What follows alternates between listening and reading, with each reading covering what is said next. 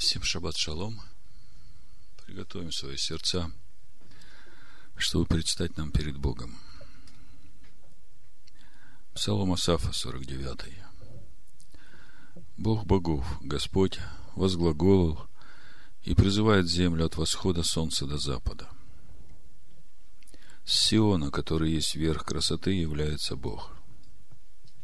Грядет Бог наш и не в безмолвии – Пред ним огонь поедающий, вокруг него сильная буря.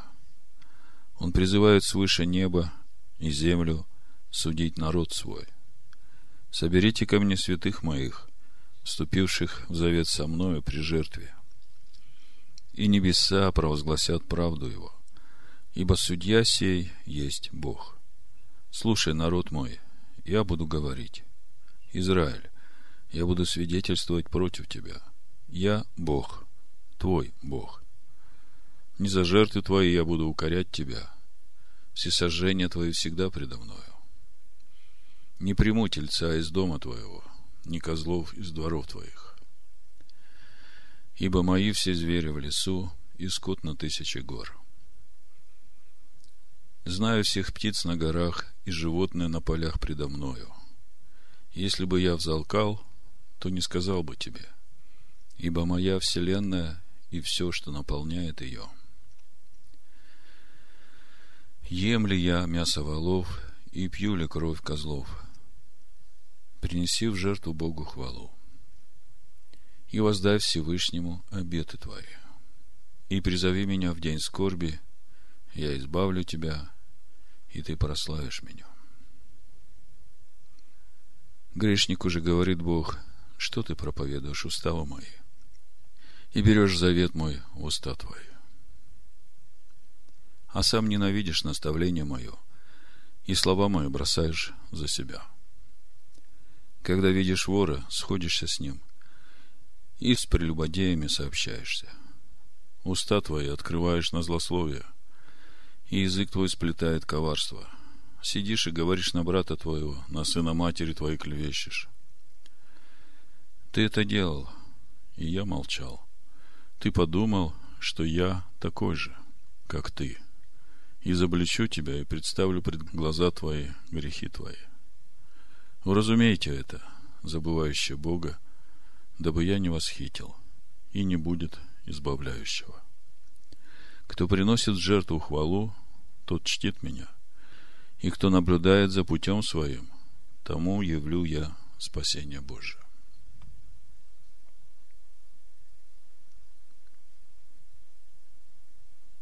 О какой хвале здесь идет речь?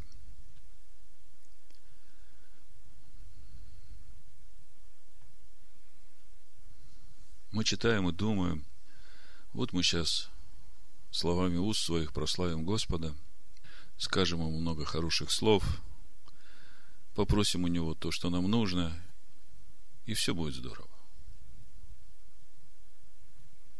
Вы знаете, чем отличается поклонение язычников своим идолам от поклонения иудеев своему Богу. Язычники приходят к своему Богу, попоют ему сладкие песни, принесут ему подарочки и будут просить то, что им нужно. Когда приходят иудеи к своему Богу, они приходят и смотрят свое сердце, вникают в него и размышляют, где я не смирился перед Богом, где я захотел своего вместо того, чтобы делать Божие то, что Он мне говорил. Принесите в жертву свою хвалу. Принесите в жертву свое человеческое ради Божьего. В следующем псалме Давид пишет, Господи, отверзи уста мои, уста мои возвестят хвалу Твою. Уста его возвестят хвалу, когда сердце будет обрезано – когда сердце его наполнит Дух Божий. Когда он смирится и сокрушится перед Богом, потому что Бог живет на высоте небес и в святилище, и в сердцах сокрушенных и смиренных перед Богом. Господи, отверзи уста мои, и уста мои возвестят хвалу Твою, ибо жертвы Ты не желаешь. Я дал бы ее. к всесожжению не благоволишь, жертва Богу, дух сокрушенный. Вот какую хвалу нужно принести Богу. Сердце сокрушенного и смиренного ты не презришь, Боже. Принеси в жертву Богу хвалу и воздай Всевышнему обеты твои. И призови меня в день скорби, и я избавлю тебя, и ты прославишь меня. Давайте сейчас предстанем перед Богом вникнем в свои сердца, чтобы принести Богу хвалу, чтобы принести Богу жертву, дух сокрушенный и сердце смиренное, чтобы страх Божий и благоговение трепет перед Ним наполнили сейчас наши сердца здесь, и тогда Он придет сюда. Он придет и наполнит каждого из нас. Ибо Он ищет себе таких поклонников – которые поклоняются Ему в духе и истине.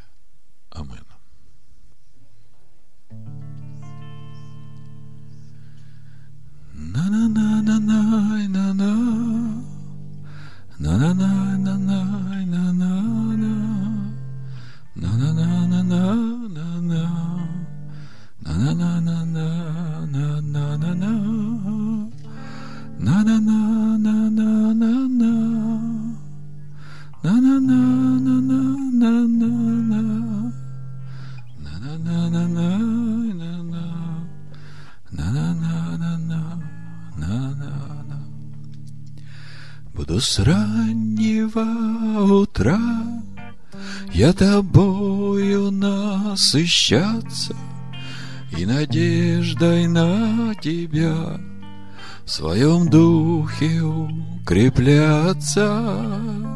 Буду с раннего утра Я тобою насыщаться И надеждой на тебя в своем духе укрепляться, потому что я в тебе, потому что ты во мне, сделает рука твоя то, что не могла моя, потому что я в тебе, потому что ты во мне Сделает рука твоя То, что не могла моя.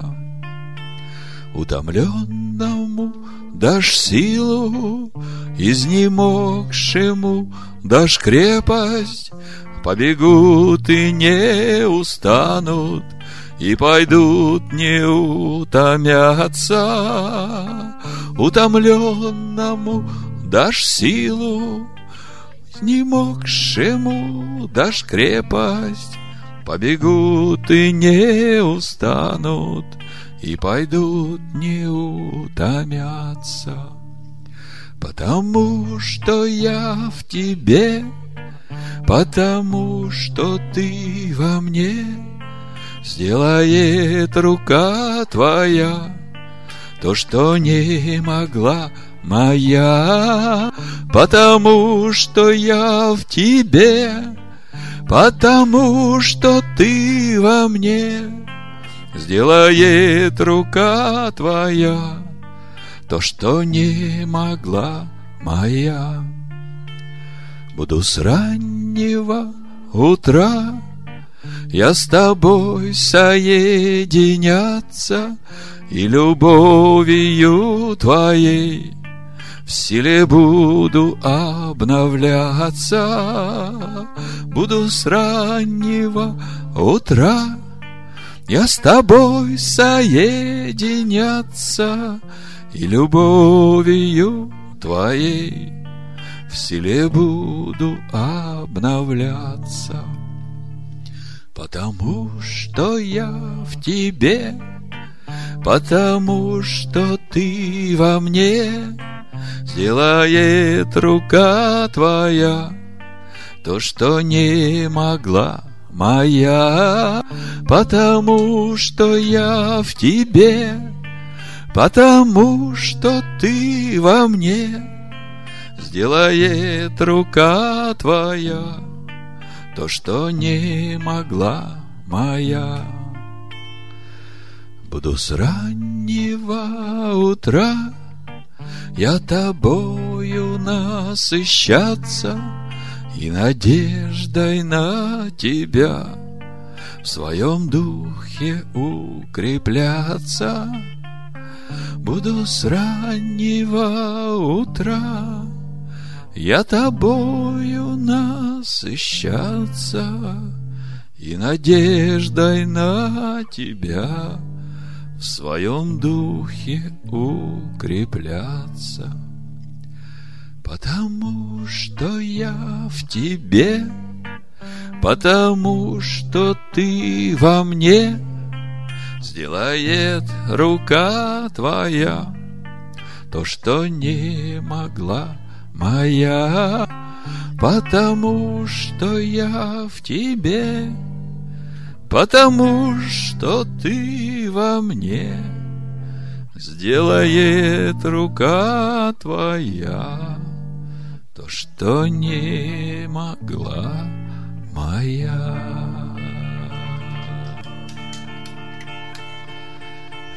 Просим Тебя, Отче, в имени Машеха Ишуа. Веди нас Духом Своим в землю правды – Дай нам познать Слово Твое. Открой нам путь Твой, дабы нам познать Тебя и обрести благоволение в очах Твоих. В имени Машеха Ишуа просим Тебя и благодарим. Амин.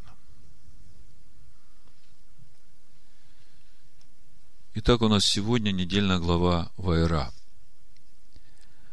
И открылся, открывался Совсем недавно мы читали недельную главу под таким же названием. И речь шла о том, когда Бог открылся Аврааму, призвал его идти в обетованную землю.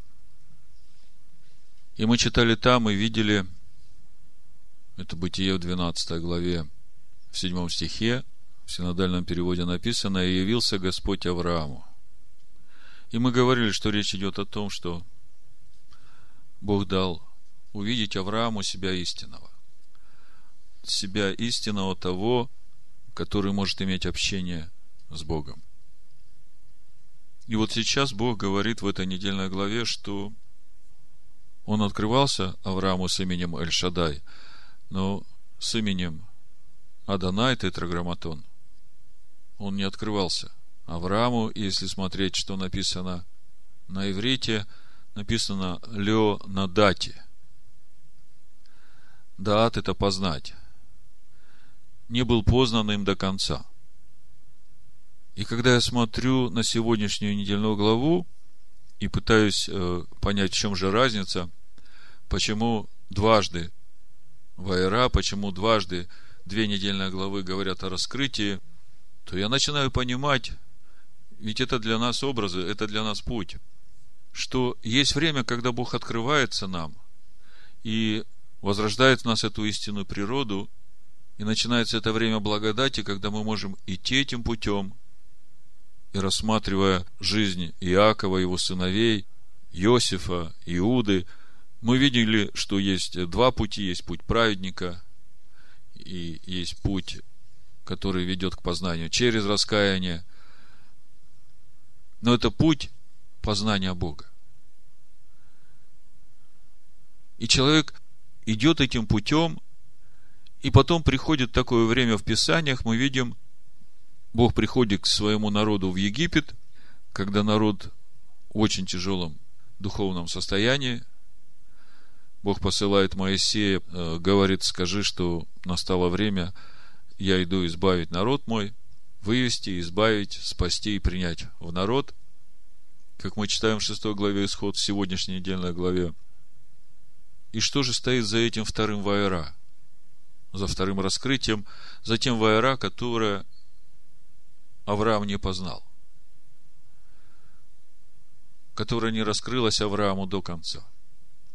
Мы знаем, что Авраам прошел путь познания Бога. Мы знаем, что внутренний духовный человек Авраама это и был Машех. Это то семя, которое Авраам передал по наследству своим детям, своему роду, и это то семя, которое в конечном итоге через э, потомков Авраама пришло в этот мир, Машех пришел в этот мир, родился Ишуа. И вот наступает этот момент раскрытия, полного раскрытия имени Бога, того имени, которое познавал Авраам, того имени, которое познаем мы сейчас. Придет такое время, когда это имя раскроется полностью, и что мы видим? Мы видим, что начинаются суды Божии. Начинает раскрываться полностью имя, и для одних это свет, это сияние славы – а для других это огонь поедающий. То есть, вот сейчас мы свидетели второго раскрытия Вайра, или полного раскрытия имени Всевышнего, и мы видим, что оно раскрывается как избавление своего народа от рабства фараона и суды Бога над богами египетскими и над самим Египтом. Если этот принцип переложить теперь на наше время, то мы видим, в общем-то, то же самое. И мы сегодня об этом будем говорить. Было время, когда Бог открылся в Сыне Своем этому миру, и всякий принимающий Его и верующий в имя Его получал рождение от Бога, и это было время благодати. И придет время, когда это имя, которое раскрылось для всех народов, не только уже для сыновей Якова. Это имя раскроется полностью. И тогда начнутся суды Божии и избавление его народа. Но при этом будут происходить еще некоторые процессы, я бы сказал, процессы вразумления. Вот сегодня, если посмотреть на людей, которые живут вокруг нас, можно было бы разделить э, всех людей, живущих в мире, на, ну так условно, на три группы по их отношению к священным писаниям. Одни просто отвергают священное писание и говорят, что Бога нет.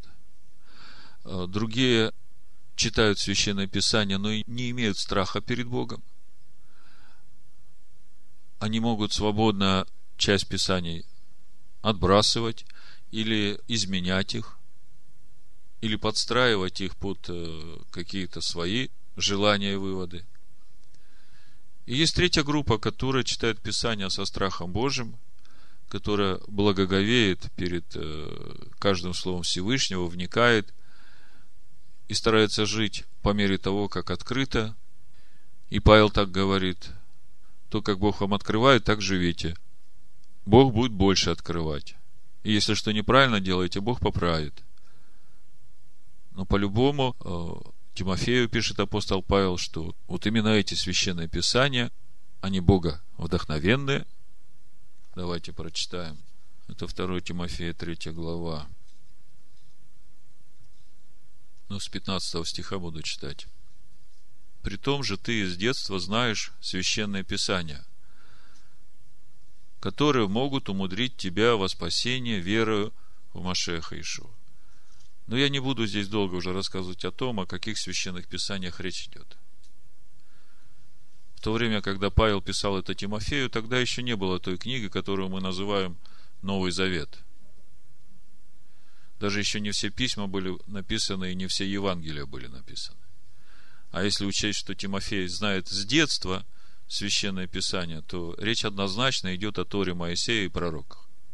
И вот Павел говорит, притом ты из детства знаешь Священное Писание, которые могут умудрить тебя во спасение верою в Машеха Иешуа. Все Писание Бога духновенно и полезно для научения, для обличения, для исправления, для наставления в праведности.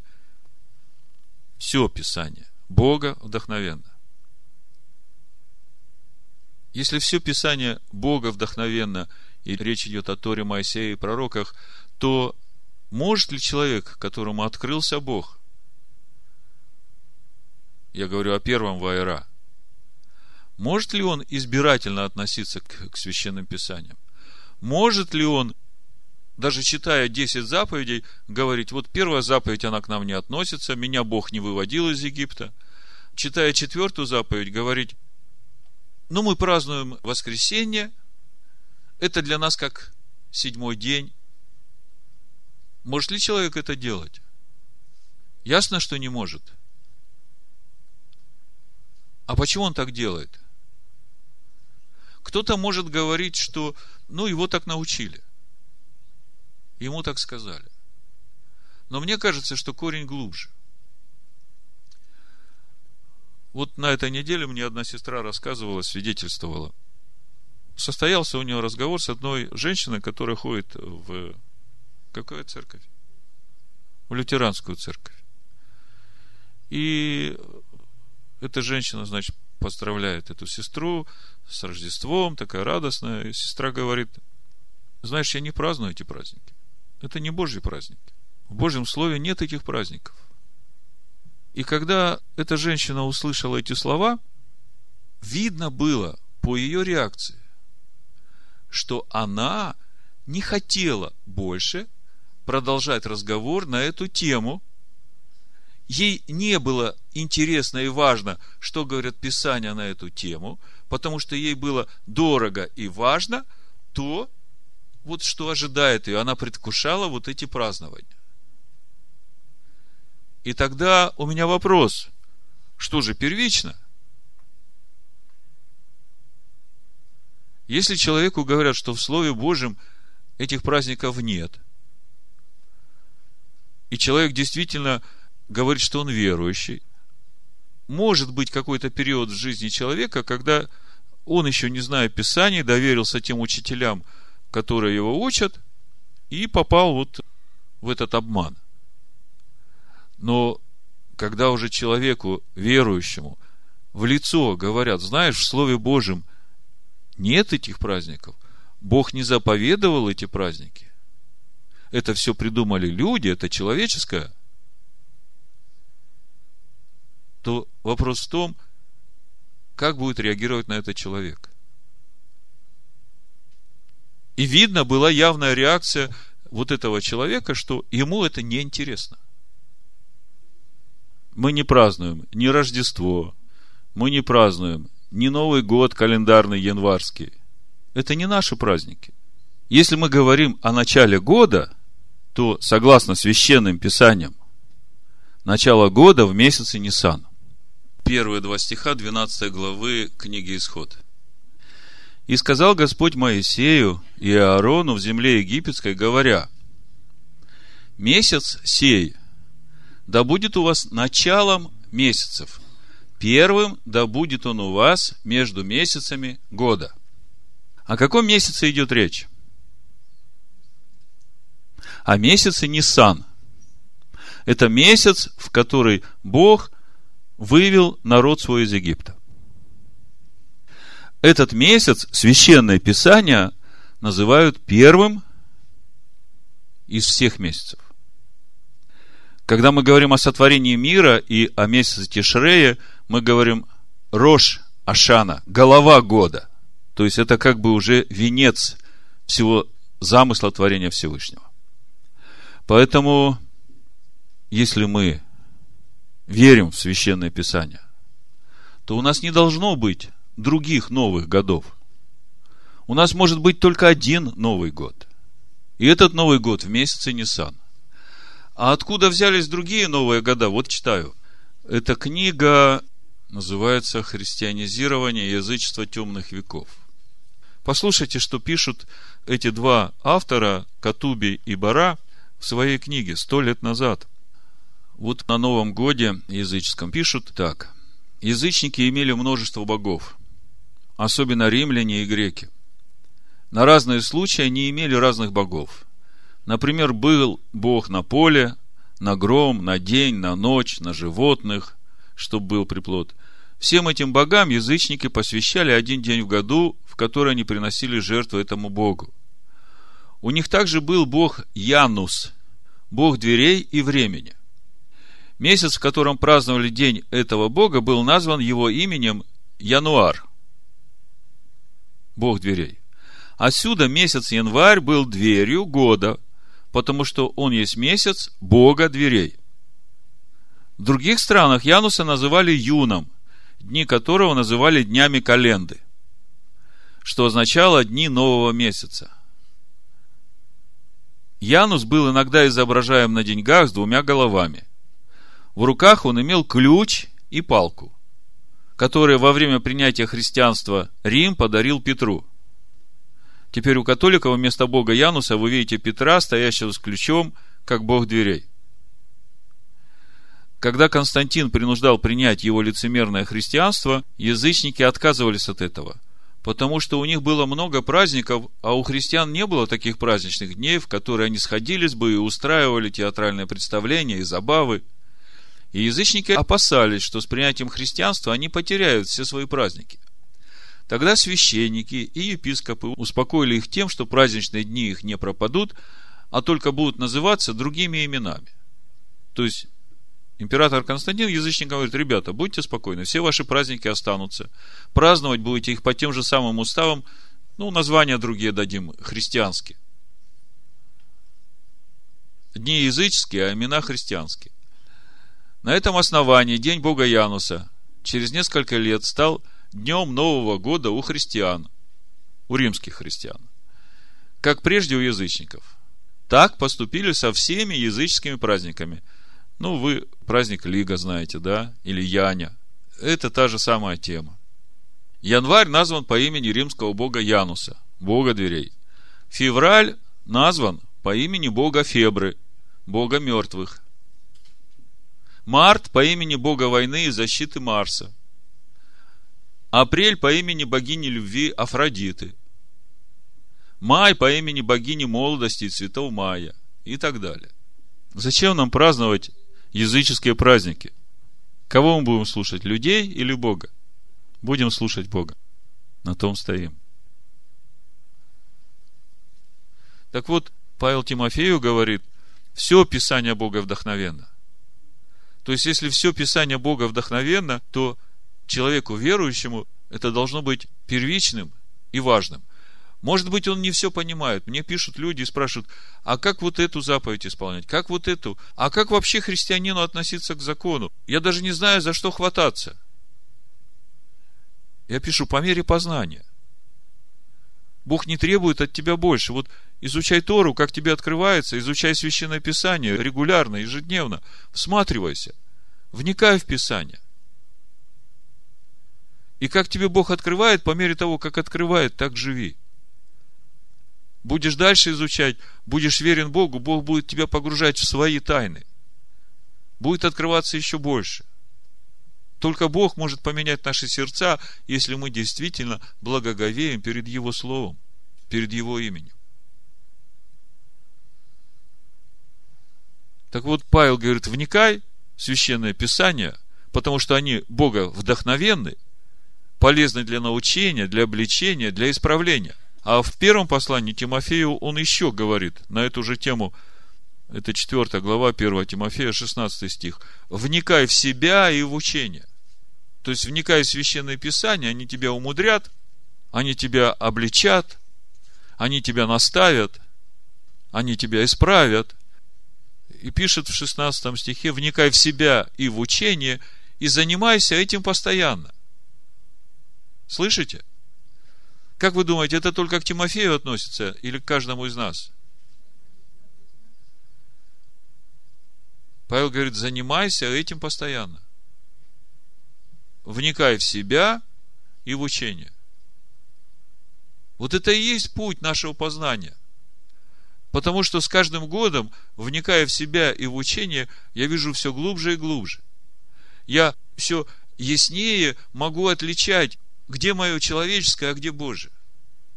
Я все яснее и с большей силой начинаю слышать голос Бога и Его желание в себе, Его волю. И всякий раз, когда я, слыша, не послушаюсь, мне потом очень больно внутри от того, что я не послушался.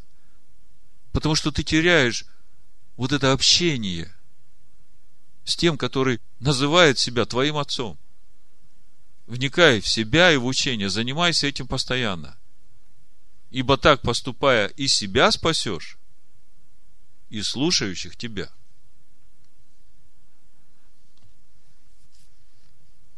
Так вот, недельная глава Вайра.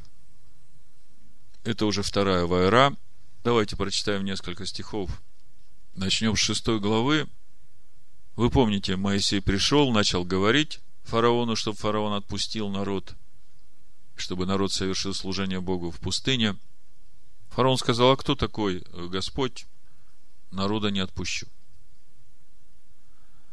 И после этого народу стало еще тяжелее. Моисей приходит к Богу, говорит, Господи, как так? Ты сказал, чтобы я пошел и сказал фараону, чтобы он пустил народ. Я сказал, а вместо этого стало еще тяжелее.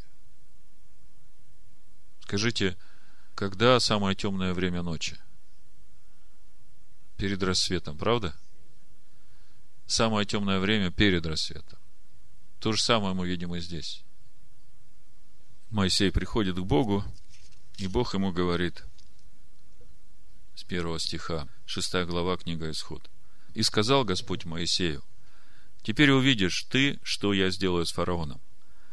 По действию руки крепкой он отпустит их, по действию руки крепкой даже выгонит их из земли своей. И говорил Бог Моисею и сказал ему, «Я Господь». Тетраграмматон. Являлся я Аврааму, Исаку и Якову с именем Бог Всемогущий, а с именем моим Тетраграмматон, Адонай, не открылся им. Если мы посмотрим Писание, я уже говорил, и Авраам знал это имя и познавал его, и Ицхак, и Яков. Речь идет о большем. Не дал им познать себя до конца. Ле, но дати, дат познания. Не дал им познать себя до конца. И я поставил завет мой с ними, чтобы дать им землю ханаанскую, землю странствования, в которой они странствовали. И я услышал стенания сынов Израилевых о том, что египтяне держат их в рабстве, и вспомнил завет мой. И так скажи сынам Израилевым, я Адонай, я Господь, и выведу вас из-под иго египтян, и избавлю вас от рабства их, и спасу вас мышцею простертою, судами великими, и приму вас себе в народ, и буду вам Богом, и вы узнаете, что я, Господь Бог ваш, изведший вас из-под иго Егип... египетского, и веду вас в ту землю, о которой я, подняв руку мою, клялся дать ее Аврааму, Исаку и Якову, и дам вам ее в наследие. Я Господь. Когда смотришь на эти глаголы, вы все знаете пасхальную Агаду, выведу, избавлю, спасу, приму в народ. Это те четыре чаши, которые пьются во время пасхального седера. И это третья чаша, которую Иешуа поднял, говорит, вот эта чаша спасения Нового Завета, которую скрепляю я своей кровью. Так вот, я хотел обратить ваше внимание на суть этого спасения, о котором мы сейчас читаем в Торе – я выведу вас, избавлю вас, спасу вас. Здесь стоит слово «вегаальти». Корень слова «гааль». В синодальном переводе написано «спасу». Выведу, избавлю, спасу. Но мы знаем, есть слово Иешуа, да, спасение. Так в чем же суть этого спасения, о котором Бог говорит? Если посмотреть книгу Левит, 25 главу, то мы увидим суть этого спасения, о котором здесь Бог говорит. Своему народу. Левит, 25 глава.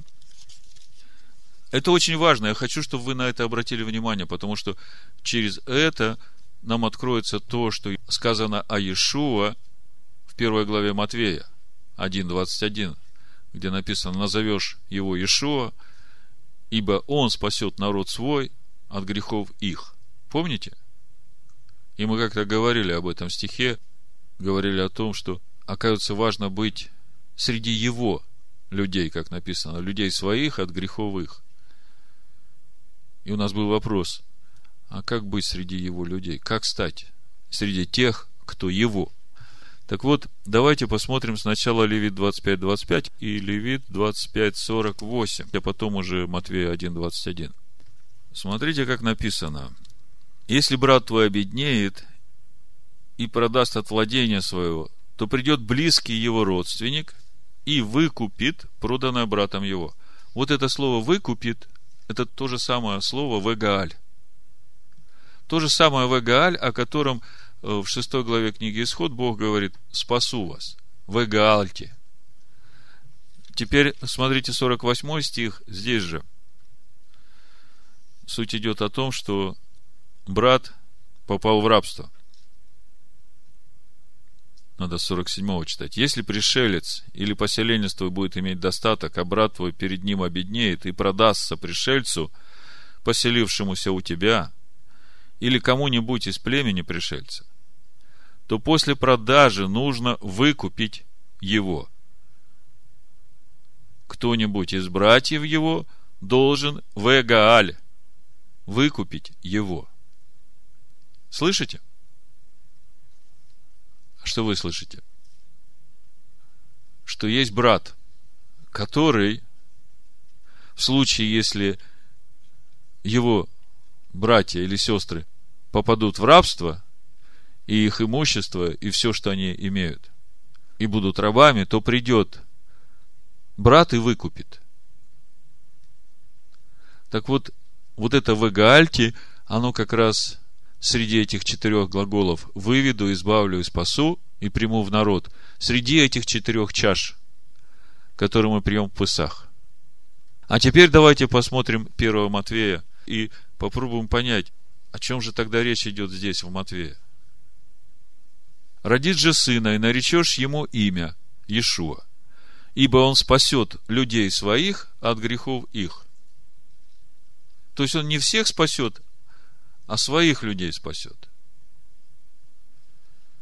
И тогда возникает вопрос, а кто его? И что нужно делать, чтобы быть его? Если мы откроем Исаию 53 главу, то здесь об этом же – и уже становится более ясно, о чем речь идет. Это все подготовка к той теме, о чем мы будем сегодня говорить. Как бы введение. Исайя 53 глава, 11 стих. На подвиг души своей он будет смотреть с довольством. Через познание его он праведник, раб мой оправдает многих, и грехи их на себе понесет. То есть, кого он оправдает? Тех, которые познают его. Скажите, а когда они познают его, что происходит с теми людьми?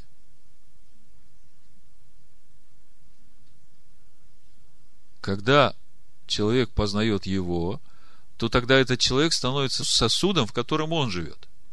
И в итоге получается, что сосуды, в которых он живет, то вот он, живущий в них, и будет оправданием их. Есть вопрос в том, кто он есть. То есть через познание его, он, праведник, раб мой, оправдает многих. Вот оно, где это оправдание будет. То, что он пришел в мою жизнь, умер за все мои грехи, дал мне свою праведность и сделал это все для того, чтобы возродить во мне Божью природу, то Он сделал это все для того, чтобы я стал познавать Его. Потому что речь идет о том, чтобы стать Его. Потому что Он людей своих спасет от грехов их. Помните, в Матвея в 7 главе Он некоторым скажет, которые Его именем бесов изгоняли, чудеса творили, а он им скажет, я не знаю вас. То есть, те, которые его именем чудеса творили, а он их не знает, то есть этих он не спасет. Вот в 7 главе, 21 стих и дальше написано, «Не всякий, говорящий мне, Господи, Господи, войдет Царство Небесное, но исполняющий волю Отца моего Небесного». Вот. Многие скажут мне в тот день, Господи, Господи, не от Твоего ли имени мы пророчествовали, и не Твоим ли именем бесов изгоняли, и не Твоим ли именем многие чудеса творили, и тогда объявлю им, я никогда не знал вас, отойдите от меня, делающие беззаконие. То есть из этих трех стихов мы видим, что он знает только тех, которые исполняют волю его отца. Амен? Амен. То есть это как раз и есть те, которых он спасет от греховых. В Эгаальте. Хотя, заметьте, при этом есть много таких, которые его именем чудеса творили, бесов изгоняли.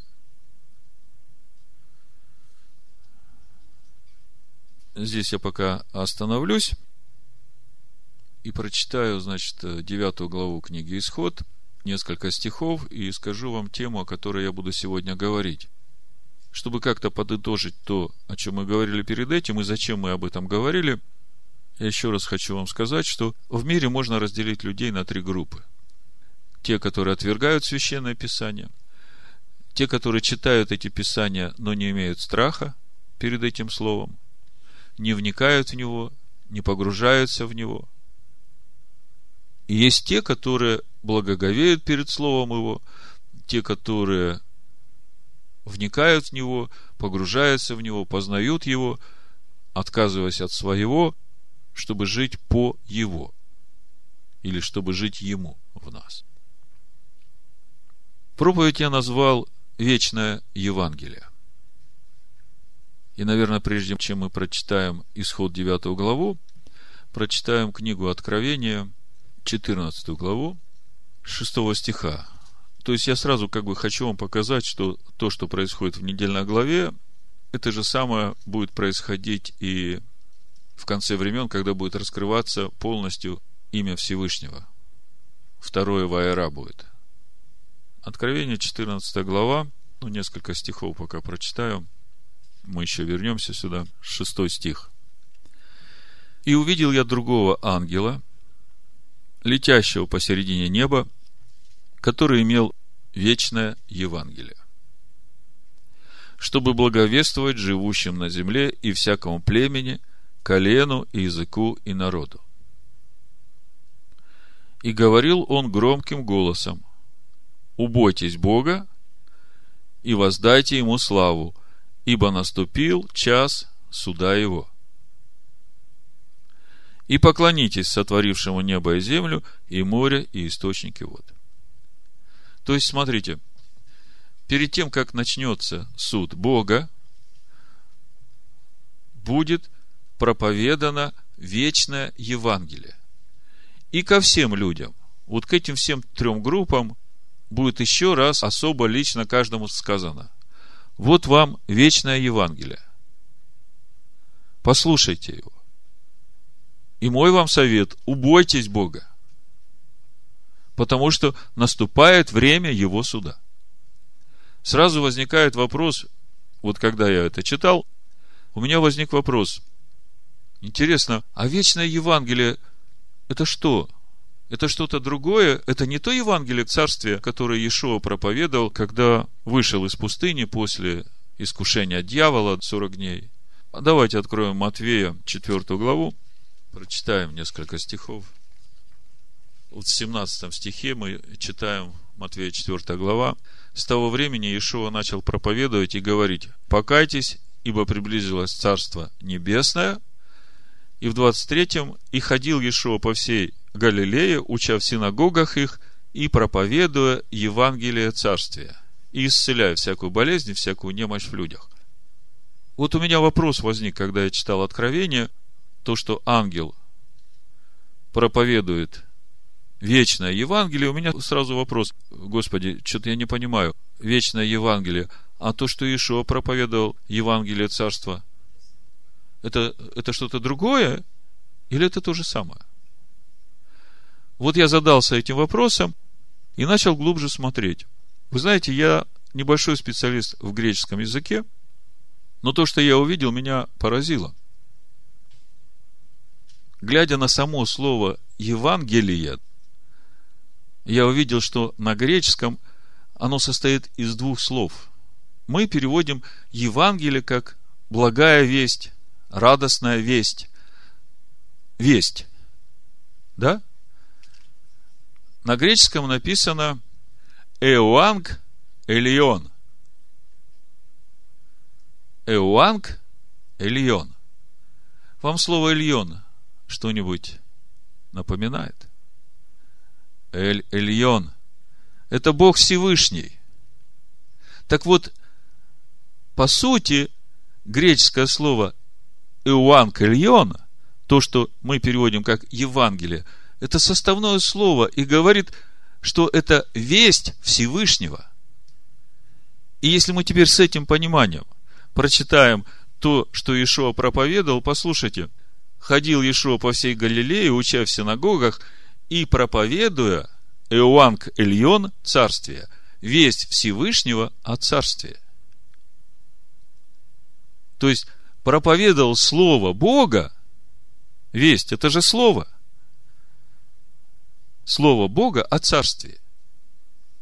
Скажите мне, Слово Бога, оно когда-нибудь изменится?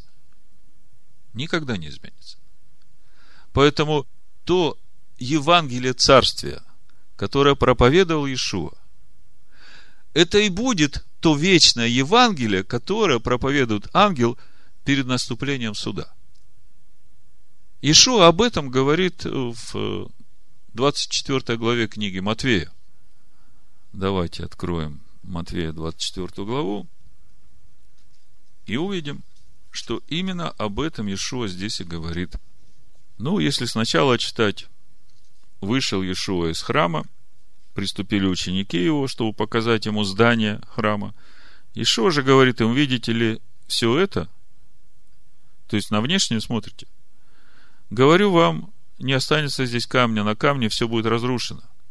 Когда же сидел он на горе Илионской, это та гора, откуда он вознесся. Та гора, куда он придет. Я был на этой горе, с этой горы очень хорошо видно всю территорию храма, и э, чуть-чуть спуститься ниже, как раз там и Гефсиманский сад. Так вот, сидел он на горе Илионской с учениками. Приступили к нему ученики наедине и спросили, скажи нам, когда это будет, и какой признак твоего пришествия и кончины века.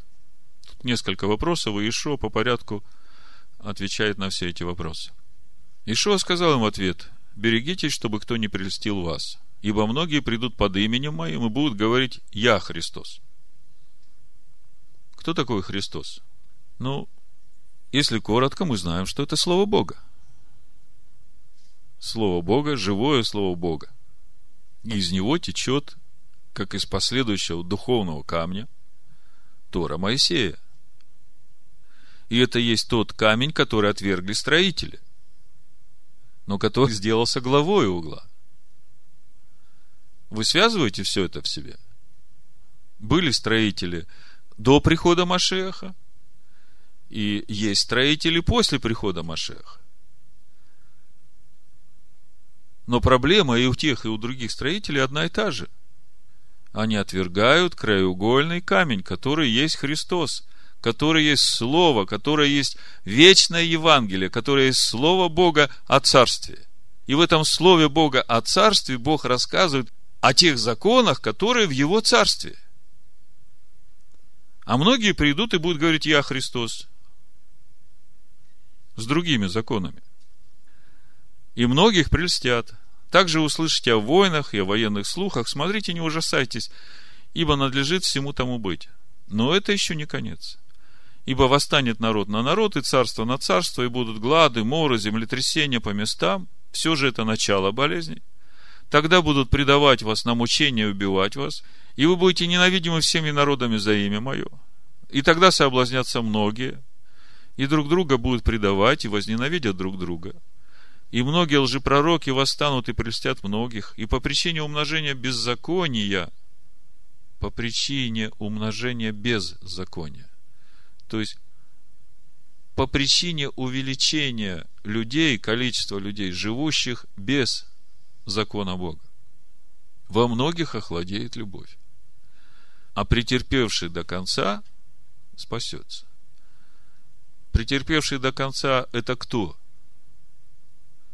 Это тот, который не подастся беззаконию, тот, в котором не охладеет любовь, тот, который не примет другого Христа, тот, который не соблазнится лжепророками, которые будут показывать чудеса и знамения,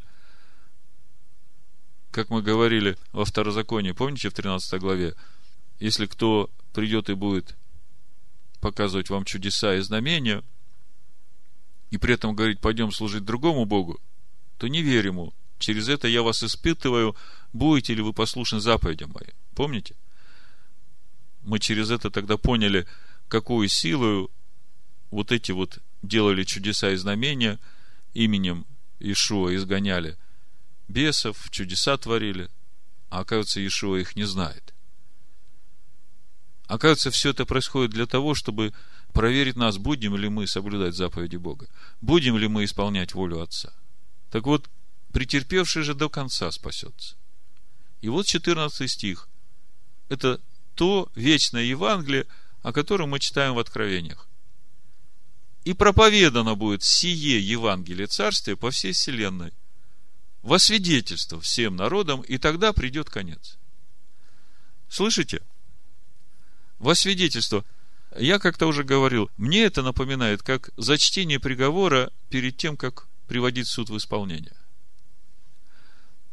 Но заметьте, милость Бога будет проявляться и в этих судах Бога, которые начнутся, когда Бог начнет судить людей за то, что они не приняли этого Евангелия Царствия, за то, что они отвергли Его Слово. То самое доброе, благое и чудесное, которое Бог дал человеку. Так вот, девятая глава книги Исход, я говорил, мы начнем отсюда. Давайте прочитаем и посмотрим, как это все будет. Мы как бы читаем о том, как это было, да? Но, учитывая все, что я вам уже сказал, вам будет легко это увидеть, как это будет. Заметьте, что ситуация складывается таким образом, что его народ находится в Египте в очень стесненных условиях степени крайней тесноты. Когда Моисей пришел говорить, они даже не поверили, они сказали, это безнадежно. Вообще из Египта никто не убегал, даже один человек не убегал. Невозможно было убежать. А тут целому народу. А Бог говорит, пришло время раскрытия моего имени до конца. Ну вот, 9 глава с 13 стиха. Уже начались суды Божии, уже вода была превращена в кровь, уже жабы вышли. Заметьте, первая казнь, вода была превращена в кровь. Когда я смотрю книгу Откровения, загляну, мне очень нравится книга Откровения, она как бы расставляет точки над «и». Послушайте, в 16 главе книги Откровения написано в третий стих и дальше. «Второй ангел вылил чашу свою в море, и сделалась кровь, как бы мертвеца, и все одушевленное умерло в море. Третий ангел вылил чашу свою в реки, источники вод, и сделалась кровь, и услышал я ангела вод, который говорил, «Праведен ты, Господи, который еси и был и свят, потому что так судил. За то, что они пролили кровь святых и пророков, ты дал им пить кровь. Они достойны того. Если тут же мы посмотрим в 17 главу, где описывается эта блудница, которая сидит на багряном звере, четвертый стих, «И жена облечена была в парфиру и багряницу, и украшена золотом, драгоценными камнями, жемчугом, и держала золотую чашу в руке своей, наполненную мерзостями и нечистотой блудодейства ее. И на челе ее написано имя, тайна, Вавилон Великий, мать блудницам и мерзостям земным, и дальше написано, и видел я, что жена упоена была кровью святых и кровью свидетелей Иешуа. И, видя ее, дивился удивлением великим. Так вот, 9 глава, 13 стих, книга Исход. «И сказал Господь Моисею, Завтра встань рано и явись пред лицо фараона и скажи ему, так говорит Господь Бог евреев. Отпусти народ мой, чтобы он совершил мне служение. Ибо в этот раз я пошлю все язвы мои в сердце твое и на рабов твоих, и на народ твой, дабы ты узнал, что нет подобного мне на всей земле. Так как я простер руку мою, то поразил бы тебя и народ твой язвою, и ты истреблен был бы с земли. Слышите, как Бог говорит? Я простер руку твою, я мог бы сразу тебя уничтожить. Но я этого не делаю. Но для того я сохранил тебя, чтобы показать на тебе силу мою, и чтобы возвещено было имя мое по всей земле. Какое имя? Какое имя должно быть возвещено по всей земле и возвещено так, чтобы те, которые отвергали это имя, те, которые пренебрегали этим именем, имея его, искажали его, чтобы дать им такой убедительный аргумент больше этого не делать. Для того я и сохранил тебя – чтобы показать на тебе силу мою, и чтобы возвещено было имя мое по всей земле. Ты еще противостоишь народу моему, чтобы не отпускать его. Вот я пошлю завтра в это самое время град весьма сильный, которому подобного не было в Египте со дня основания его до ныне. Итак, пошли собрать стада твои и все, что у тебя есть в поле. На всех людей и скот, которые останутся в поле и не соберутся в домы, пойдет град, и они умрут. И вот 20 стих, смотрите. Те из рабов фараоновых, которые убоялись слова Господня, поспешно собрали рабов своих и стада свои в домы. А те, кто не обратил сердце своего к Слову Господню, тот оставил рабов своих и стада свое в поле.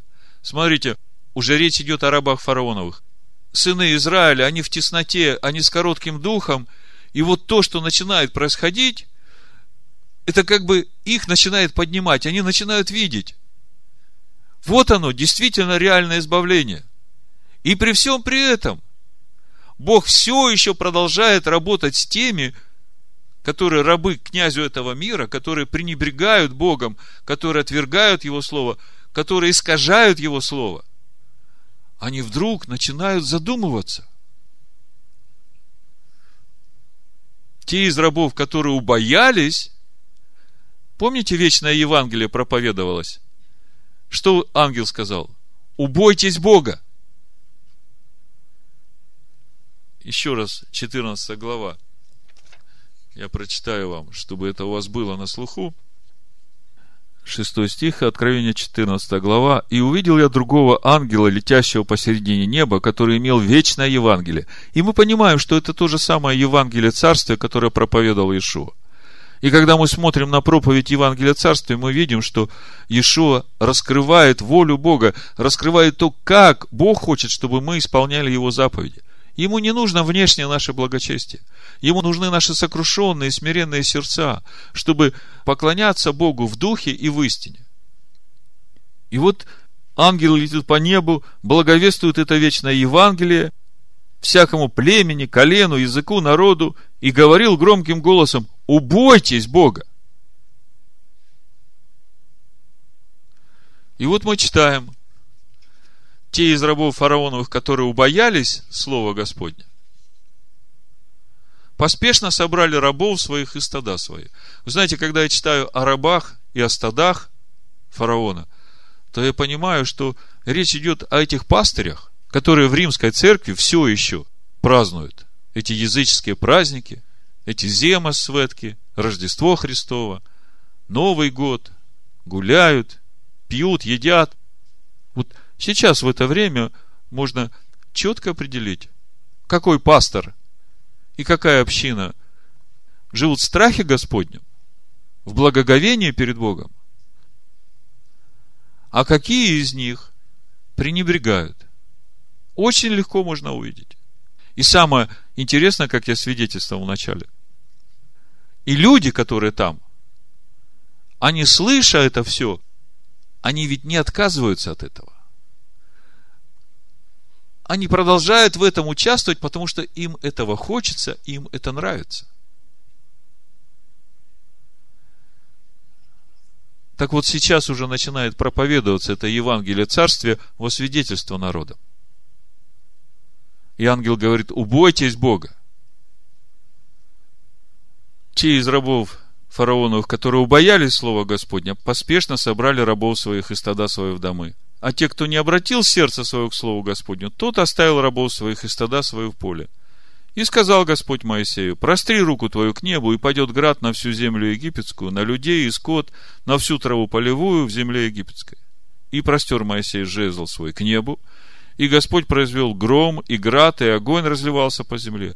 И послал Господь град на землю египетскую, и был град и огонь между градом, град весьма сильный.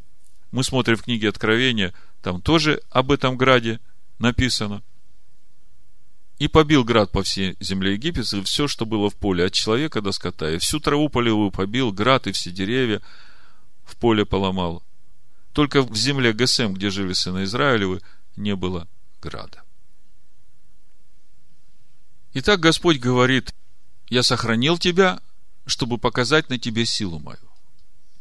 И чтобы возвещено было имя мое по всей земле мы порой думаем, почему фараон вот так долго мог продержаться у власти? Почему Бог это терпел? Потому что то количество зла, которое он сделал его народу, уже давно ему смертный приговор подписало.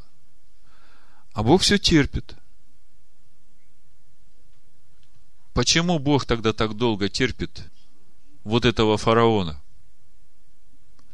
Потому что Бог хочет дать еще возможность одну обрести спасение. Вы знаете, я бы это сказал проще. Было время благодати, Бог по-хорошему всем предлагал свое спасение. И те, которые приняли и поверили, те обрели эту жизнь. А были те, которые не захотели, которые несерьезно к этому отнеслись. И вот заканчивается это время благоволения, и можно было бы сказать, все, ребята, дверь закрылась, у меня с вами больше нет никаких дел – начинаются мои суды. Но нет. Бог все еще дает шанс. Чтобы, но если по-хорошему не поняли, так может быть хотя бы по-плохому уразумеют. И начинаются суды Божии. Приходит сильное потрясение в жизни этих людей. А суд начнется по-любому с Дома Божьего, вы это знаете. Простой вопрос вот это время благодати, оно вечно будет продолжаться? Или придет время, когда закончится все-таки? Давайте откроем Захарию 11 главу. Я вам что-то прочитаю. И я думаю, те, которые все еще пренебрегают или избирательно читают Слово Божие, или думают, что это Слово не Бога вдохновенно, то, может быть, услышав то, что написано у пророка Захарии, они все-таки начнут по-другому относиться к боговдохновенному Слову Божьему, Торе и пророкам. Смотрите, что написано у Захарии в 11 главе. Буду читать с 4 стиха. Так говорит Господь Бог мой. Паси овец, обреченных на заклание, которых купившие убивают ненаказанно, а продавшие говорят, благословен Господь, я разбогател и пастухи их не жалеют о них. То есть Бог говорит, есть мои овцы, а пастухи их ведут себя очень недостойно. Не жалеют о них, убивают ненаказанно, стригут их, доят их, богатеют на них. Ибо я не буду более миловать жителей земли сей, говорит Господь. И вот я предам людей каждого в руки ближнего его и в руки царя его, и они будут поражать землю, и я не избавлю от рук их. Помните, Ишуа говорит, восстанет царство на царство, будут войны, глады, моры. И буду пасти овец, обреченных на заклание, овец поистине бедных. А в земле Гесем град не выпал. И возьму себе два жезла – и назову один благоволением, другой узами, и ими буду пасти овец. И истреблю трех из пастырей в один месяц. это тех пастырей, которые вот сейчас, зная священное писание, переступают через них. Одни по корости, да и другие по корости, потому что они понимают, что если они будут учить так, как Слово говорит, они станут непопулярными. Они потеряют средства дохода. Помните, когда-то Саул, когда надо было воевать с филистимлянами, и все ждали Самуила, чтобы принести жертву и вопросить Бога. А Самуил задерживался. И Саул взял и сам принес жертву. Самуил приходит и говорит, почему ты это сделал? Ты вообще кто такой? А я вот испугался, я вот народ стал разбегаться – когда Бог сказал ему через Самуила, пойди уничтожь Амалика, он пошел, как бы все сделал, но самого Агага не уничтожил, и самое лучшее оставил себе для жертвоприношения. Когда Самуил у него спрашивают, почему ты это сделал, он говорит, ну вот люди так захотели. Я как бы людей послушал. Видите, какая проблема у Саула? А поставлен был царем. А проблема, она актуальна по сегодняшний день вот и для этих пастырей. Или ты будешь перед людьми ходить, или ты будешь людям угождать, или ты будешь петь им песни, которые их ушам нравятся, или же ты будешь говорить и учить тому, что Слово Божие говорит. Если ты будешь говорить то, что Слово Божие говорит, то тут нету ничего про Новый год в январе, нету ничего про Рождество Христово в конце декабря. Поэтому овцам сегодня нужно поразмыслить. И, может быть, поговорить с своими пастырями. Смотри, что у Захария написано. В один месяц трех пастырей истребит. И отвратится душа моя от них, как и их душа отвращается от меня. Слышите?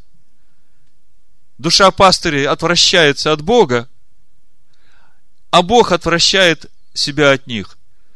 Приходит поражение к пастырям, скажите, что будет с овцами?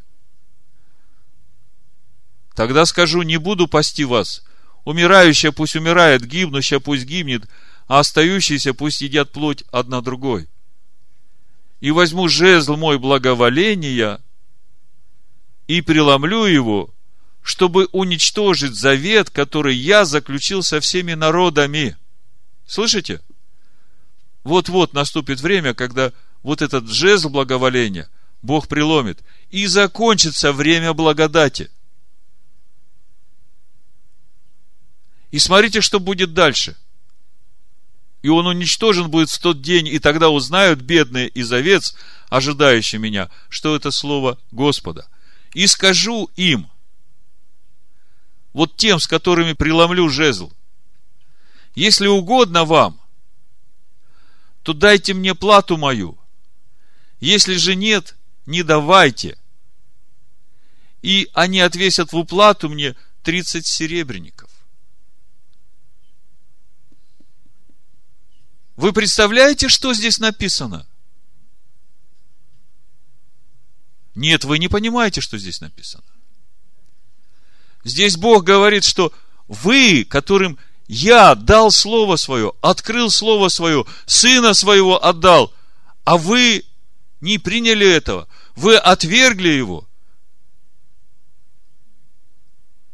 Вы поступили точно так же, как тот, который его предал. Вы видите, как Бог относится к тем, которые отвергают то слово, которое Бог дал людям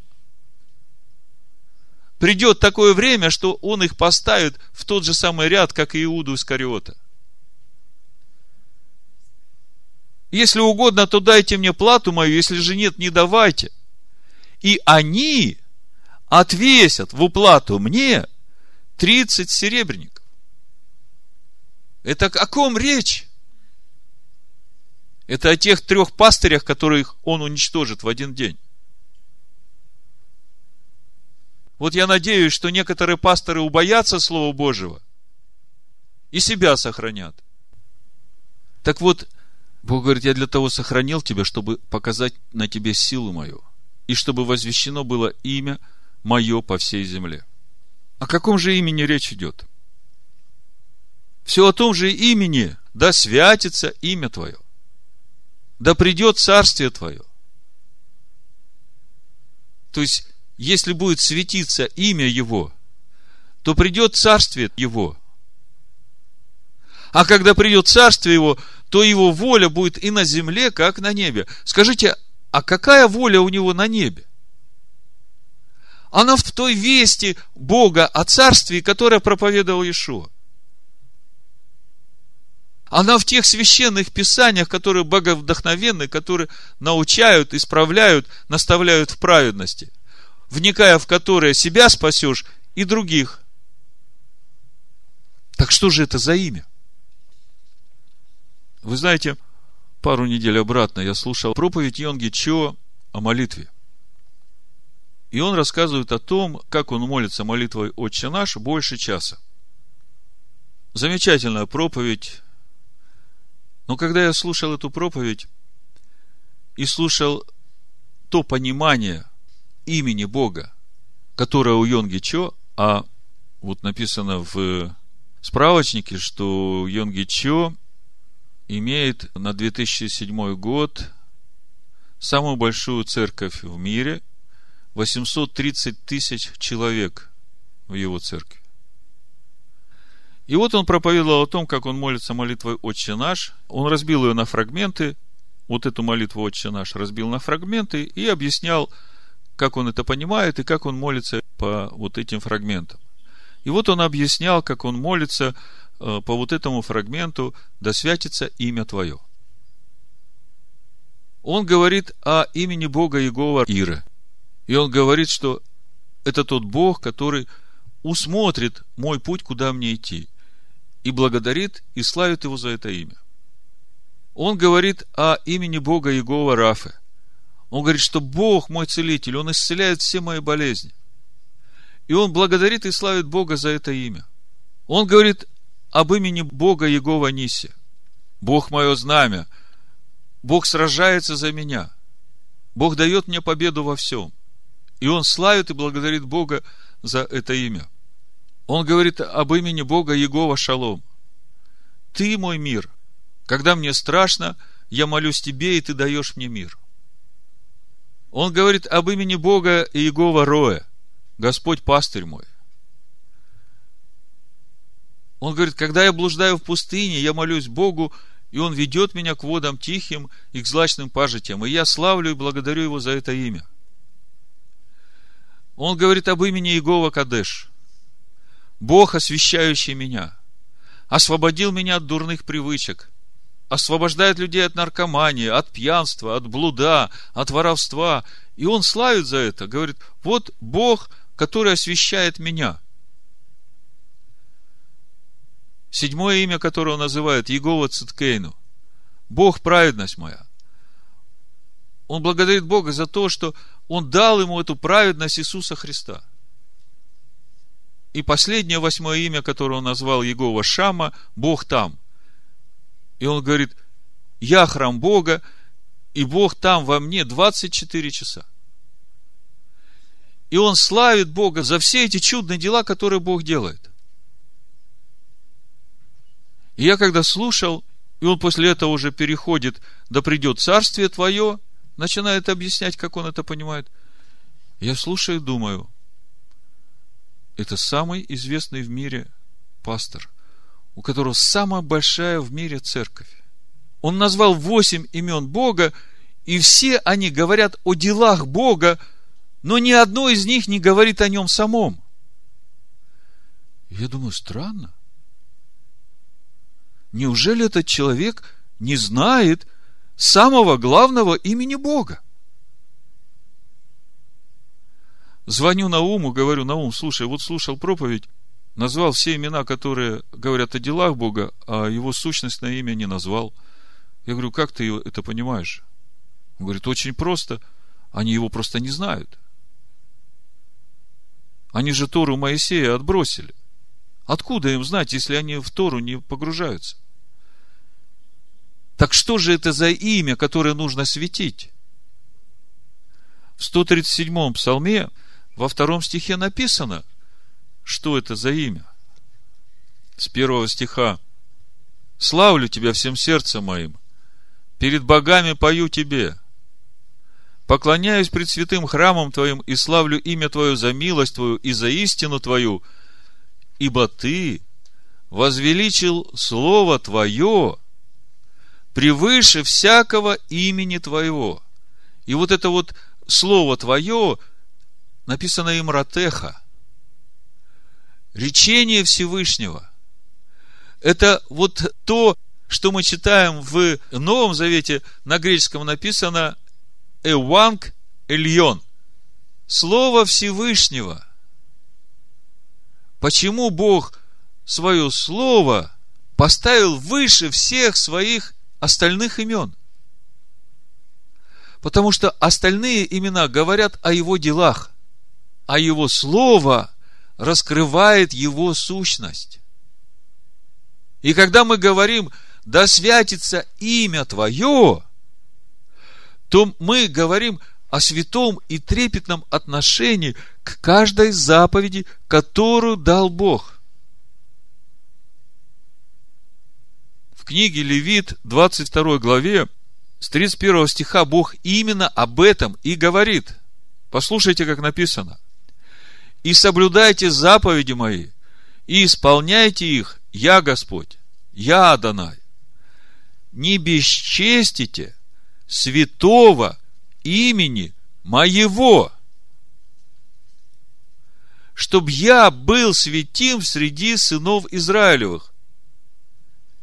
Слышите, как Бог говорит? Если мы не соблюдаем заповеди Его и не исполняем их, то мы бесчестим Его святое имя. Это именно то имя, которое мы светить должны. Это то имя, о котором Иешуа сказал, молитесь так, Отче наш, сущий на небесах, да святится имя Твое. А Бог говорит, чтобы вы светили имя Мое, соблюдайте заповеди Мои и исполняйте их. Я Господь. Не бесчестите святого имени моего, чтобы я был святим среди сынов Израилевых. И когда я слушаю Йонги Чо, он действительно говорит о важности закона Бога. Он говорит о том, что только закон Бога может нам узнать, что Бог называет грехом. То есть, он как бы призывает людей читать Тору Моисея. И тут же при этом говорит – вот Бог дал 10 заповедей, вот это то, на что нам нужно проверять себя. И я слушаю, о каких заповедях он говорит, он их перечисляет. Первая заповедь у него, да не будет у тебя других богов. А как же первая заповедь настоящая? Я, Адонай Элагейну, который вывел тебя из земли египетской, из дома рабства. Это же заповедь, которая действительно дает это Царство Божие внутрь человека – Потому что там, где истина, там я становлюсь свободен. Там, где я познаю Его Слово, там Бог во мне начинает жить. И это моя свобода. В этом суть этой заповеди. Я, Господь Бог твой, который вывел тебя из земли египетской, из дома рабства. Как можно выбросить самую важную заповедь? Когда подходит к четвертой заповеди – я удивляюсь этой легкости. Это мне напоминает такой юмористический номер. Вот здесь играем, а здесь вот это не играем, здесь переворачиваем. Понимаете? И когда я вот слушаю вот это объяснение Йонги Чо о том, что четвертую заповедь у, у нас э, воскресенье, мы субботу не исполняем. Ну вот э, мы вот так поменяли тут, то есть вот тут мы играем, а тут не играем, вот здесь мы переворачиваем. Это можно назвать трепетным отношением к Слову Бога? Я уже не говорю об остальных заповедях. Речь идет об Имратеха. Речь идет о том, что Бог сам проговорил. Написал на каменных скрижалях, чтобы никто не умудрился стереть. А мы тут играем, тут не играем, тут переворачиваем. Это исполняем, это не исполняем.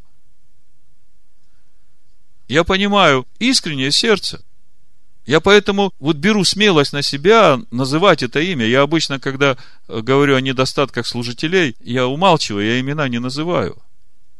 Но этот человек очень известен в мире, я знаю, что Бог его любит.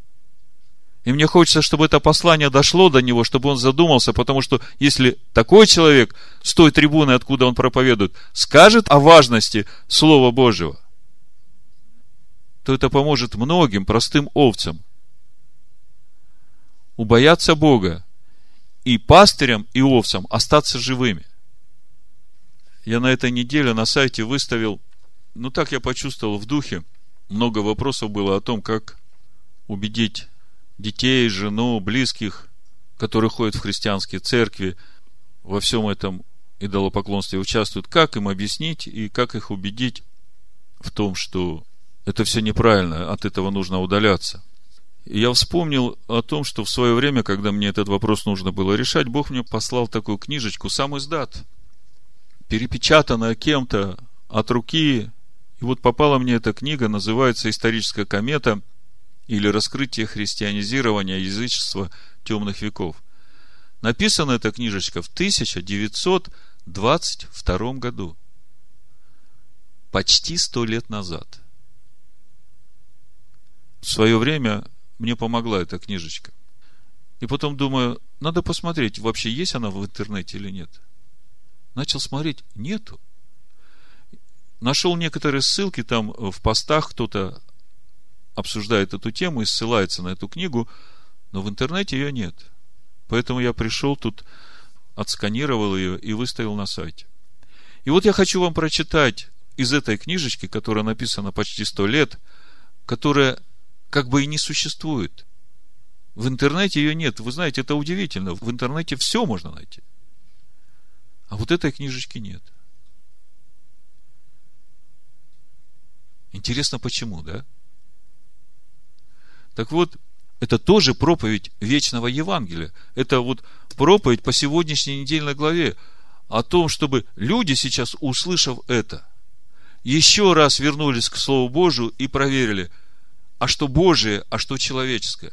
И убоялись Бога. Потому что если они не убоятся, погибнут. Послушайте, что пишут эти два автора, Катуби и Бара, в своей книге сто лет назад – я просто выборочно прочитаю, но это очень важно. Христианство возникло в мире вследствие проповеди Евангелия Христа. Однако Христос не назвал именем христианин своих последователей. Он преподал верующим имя Отца. И это имя должно было охранять христовых последователей, как говорится в Иоанна 17.6. После вознесения Христа никто из верующих в Него не назывался христианином. Это название возникло примерно через 10 лет после Вознесения Христа, как видно из Деяний 11.26.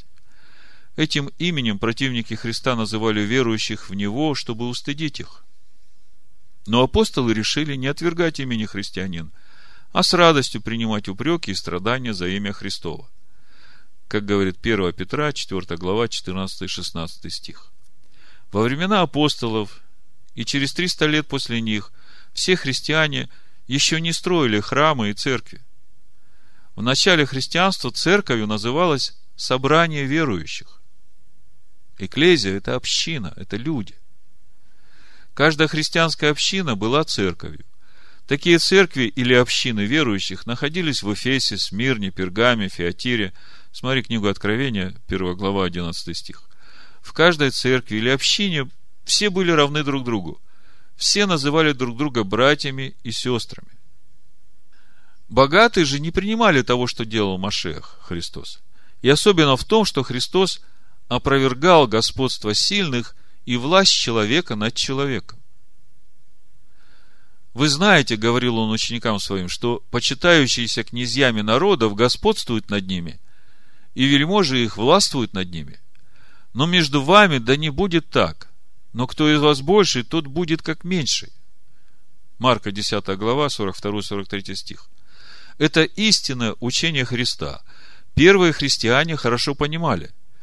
И поэтому они остерегались римской жизни со всеми ее порядками и окружавшей их римской государственной власти. Христиане не хотели воздавать божеские почести римскому императору.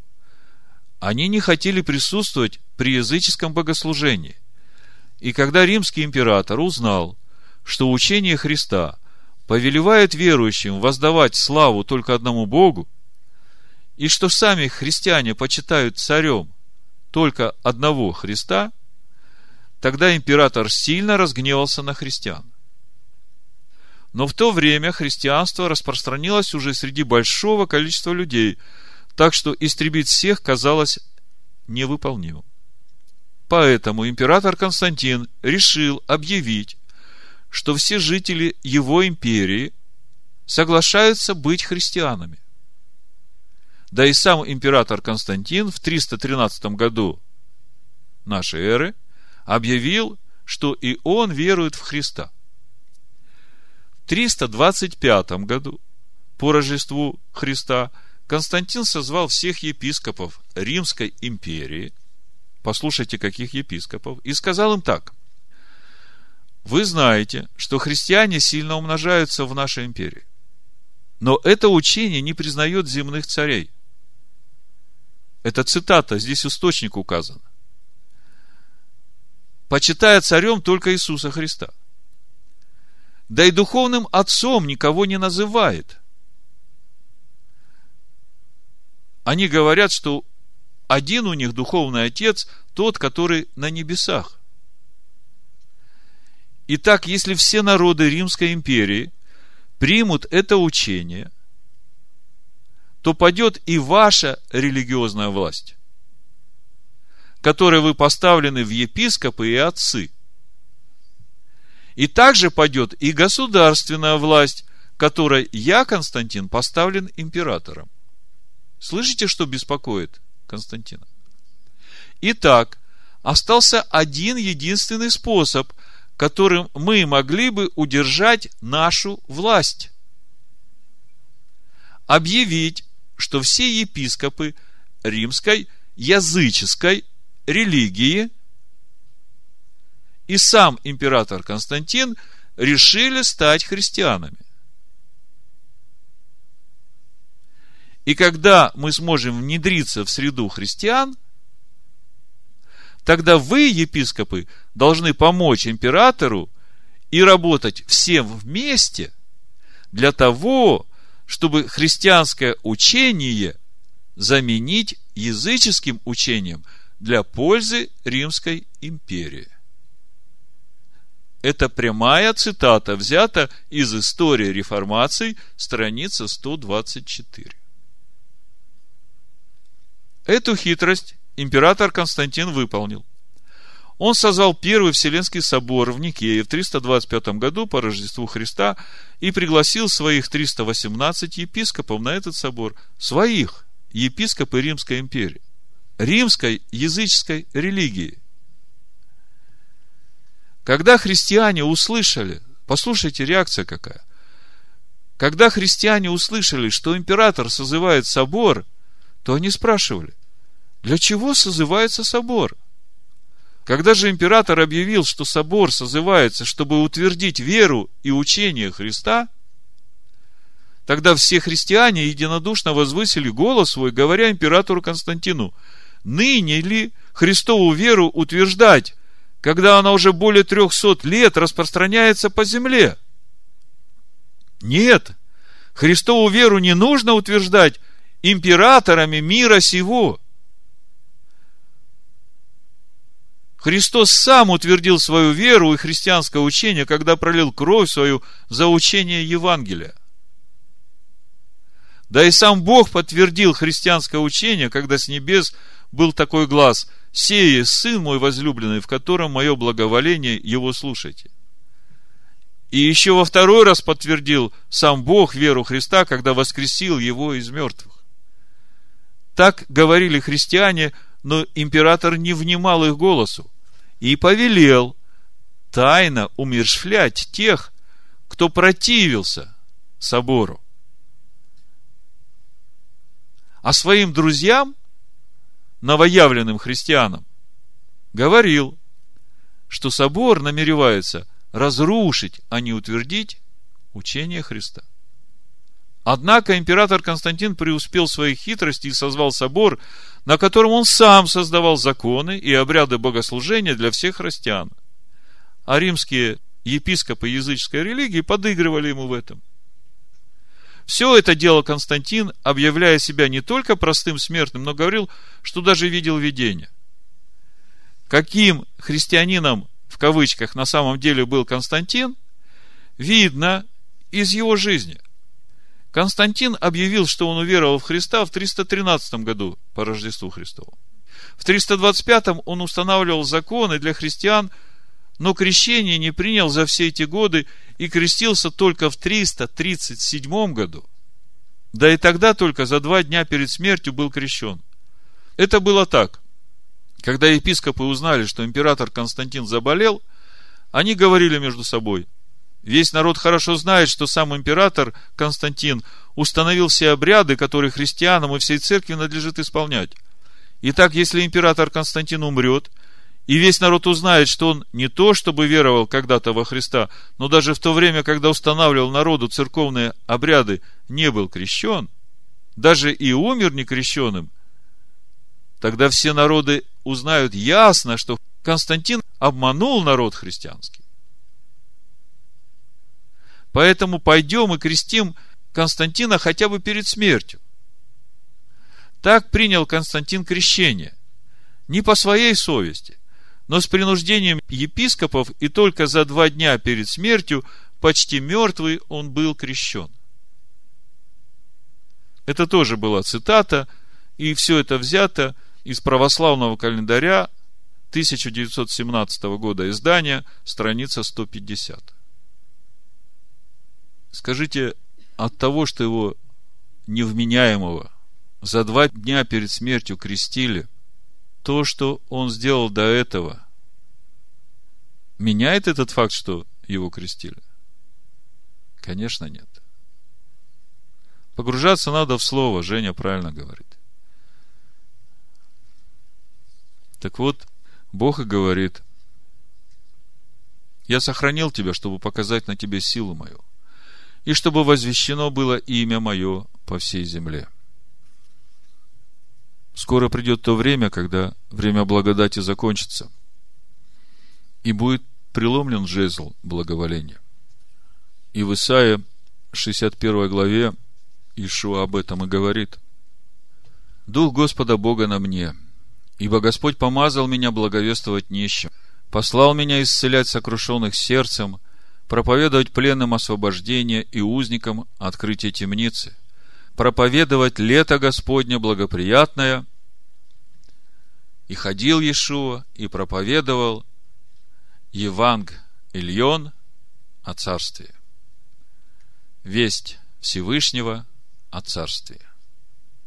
И когда он читал эти слова в синагоге, на этом месте он закрыл книгу. Это Лука 4 глава. Началось время благодати. Началось время проповеди Евангелия Царствия. Все народы услышали эту весть. И когда император Константин увидел, что происходит, он понял, что это может лишить его власти, и поэтому пришла в действие тайна беззакония. Но истинно это христиане видели, что происходит. С тех пор началось то время скорби, о котором мы говорили – течение которого по сей день Ишуа строит церковь свою. Потому что от того, что император Константин назвал себя теперь наместником Бога на земле, статус Машеха Ишуа не поменялся. Он как был царем, так и остается царем в своем народе. И он, как мы знаем, царь иудейский. И он в свое время женщине-самарянке сказал, вы не знаете, чему кланяетесь, а мы знаем. Ибо спасение от иудеев. Я вначале вам говорил, чем отличается поклонение иудеев Богу от поклонения язычников своим богам. Греки приходят к своим богам с подарками, с словословием уст, приносят им жертвы и все только для того, чтобы что-то получить для себя, что-то еще попросить. А иудей приходит к своему Богу жертвой самого себя, вникая в себя, исследуя себя, размышляя, а где я? еще не умер для своего Бога. И вот такая жертва – это именно та жертва, которая угодна Богу евреев. Смирение и сокрушение, поклонение Богу в духе и истине. Таких поклонников ищет себе Бог. И мы сегодня видели, что даже несмотря на то, что преломлен жезл благоволения, несмотря на то, что начались суды Божии, Бог проповедует свое Евангелие Царствия, заметьте, оно вечное, оно никогда не изменится. И все еще ожидает, что, может быть, увидев эти суды Божии, эти люди, которые избирательно относятся к Писаниям или которые отвергают Слово Божие, может быть, это будет для них убедительным аргументом. Скажите, после того, как прошел град, и те, которые послушали Слово Бога, что-то в их жизни поменялось? И даже те, которые не послушались и остались ни с чем, у них все еще остается возможность прислушаться, потому что будут очень убедительные доказательства предъявлены всем отвергающим Слово Божие, что нет другого Бога на земле и нет другого имени под небом. И именно это имя нужно возвестить всем народам. А это и есть суть Евангелия Царствия. Весть Всевышнего о Царстве, Слово Бога, которое нужно каждому человеку. В конечном итоге, все эти три группы людей, о которых я вам говорил, их не будет. Будет народ его Израиль, который он выведет, и будут те, которые ухватятся за полу Иудея. И говорят, глядя на то, что произошло, мы увидели, что действительно Бог есть, и Он с вами. Так вот, Иешуа уже две тысячи лет проповедует лето Господне благоприятное. А дальше написано, и день мщения Бога нашего – это Исайя, 61 глава, 2 стих. Это то место, где он закрыл книгу. Вот приходит то время, когда он откроет книгу на этом месте и прочитает. И день мщения Бога нашего утешить всех сетующих, возвестить сетующим на Сионе, что им вместо пепла дастся украшение, вместо плача елей радости, вместо унылого духа славная одежда, и назовут их сильными правдою – насаждением Господа во славу Его. Вот так раскроется имя Всевышнего в своей полноте в конце дней. И это то вайра, которое уже близко.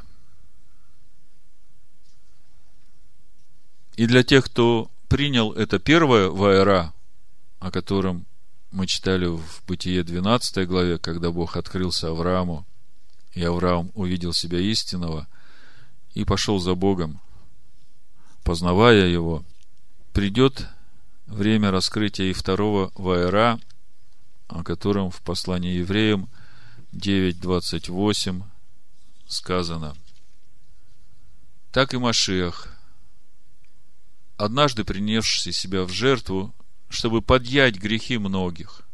И мы говорили, чьи грехи он возьмет на себя – во второй раз явится не для очищения греха, а для ожидающих его во спасение. Но среди этих ожидающих, к сожалению, не будет тех, которые отвергли Слово Его, которые отвергли волю Отца Моего Небесного. И будет проповедано вечное Евангелие. Давайте помолимся – о том, чтобы это слово было услышано каждым, который хотя бы раз прикасался к священным писаниям, к Слову Божьему, чтобы Бог прикоснулся к этим людям, чтобы они получили это откровение о том, что это Слово является самой большой драгоценностью, самым драгоценным камнем, который только можно найти в этом мире – что это слово, каждая йота, каждая черта Бога вдохновенно. Чтобы они начали относиться к этому слову имея в себе благоговение и трепет перед Богом, который дал это слово. Чтобы они начали слушать это слово и исполнять, и познавать его, чтобы они начали светить имя Бога. И тогда Царствие Божие придет в их души. И тогда Царство Божие придет на землю. И тогда воля Божия будет исполняться и на этой земле. И когда Он придет, Он скажет, это мои, я знаю их, потому что вы исполняете волю Отца моего Небесного. Да услышит его народ это Слово Бога и выйдет из этой блудницы, которая сидит на звере, которая упоена кровью святых, убитых за Слово Божие и за свидетельство Иешуа. Благодарим Тебя, Отец, за милость Твою, которая все еще присутствует в этом мире, которая готова раскрыться каждому, смиряющему свое сердце, кающемуся в своих неправильных поступках, в неправильных мыслях, в неправильном отношении к Слову Твоему. Пусть эта милость, Господь, оживляет. Пусть эта милость, Господи, пробуждает. Пусть глупые девы станут мудрыми. А мы Тебя за все благодарим. Благодарим Тебя за эту возможность быть здесь, слышать Слово Твое, жить в Слове Твоем, погружаться в Слово Твое. За все благодарим Тебя, Господи в имени Сына Твоего, Ишуа Амашеха. Амин.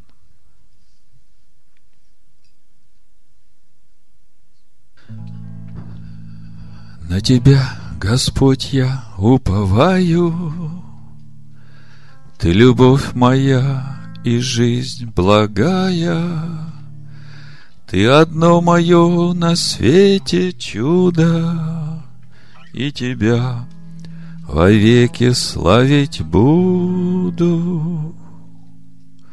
На Тебя, Господь, я уповаю, Ты любовь моя и жизнь благая, Ты одно мое на свете чудо, И Тебя вовеки славить буду. Зайдет во тьме любви заря, Звезда великого царя, И оправдается пред ним Тот, кто поверит, Что только им все и живет, Он созидает свой народ И открывает для меня Он жизни двери. Про тебя, Отец, поют мне реки, Горы все, все нивы, человеки. День и ночь вся тварь к тебе взывает, От тебя лишь хлеба ожидает. Про тебя, Отец, поют мне реки, Горы все, все нивы, человеки. День и ночь вся тварь к тебе взывает, От тебя лишь хлеба ожидает. Зайдет во тьме любви заря, Звезда великого царя, И оправдается пред ним Тот, кто поверит, Что только им все и живет, Он созидает свой народ И открывает для меня Он жизни двери. И куда б ни шел я сердцем слышу, Что тобой все движется и дышит, Все суды твои на благо людям, Кто тобой живет, с тобою будет. И куда бы ни шел я сердцем слышу, Что тобой все движется и дышит, все суды твои на благо людям, кто тобой живет, с тобою будет. Зайдет во тьме любви заря, Звезда великого царя, И оправдается пред ним Тот, кто поверит, Что только им все и живет. Он созидает свой народ И открывает для меня Он жизни двери. Напитай всю душу Твоим словом, Чтоб душа моя была готова, Чтобы слышать сердце Твое имя, Положил, которое Ты в Сыне. Напитай всю душу Твоим словом, Чтоб душа моя была готова, чтобы слышать сердце Твое имя, положил, которое Ты в Сыне. Поверь, что все совсем не зря, И имя вечного царя Наполнит душу твою, Сын, Наполнит душу Произнесут уста твои, уста, что Бога изрекли. Я никогда святой завет мой не нарушу. Амин. Амин. Амин. Амин. Амин. Амен.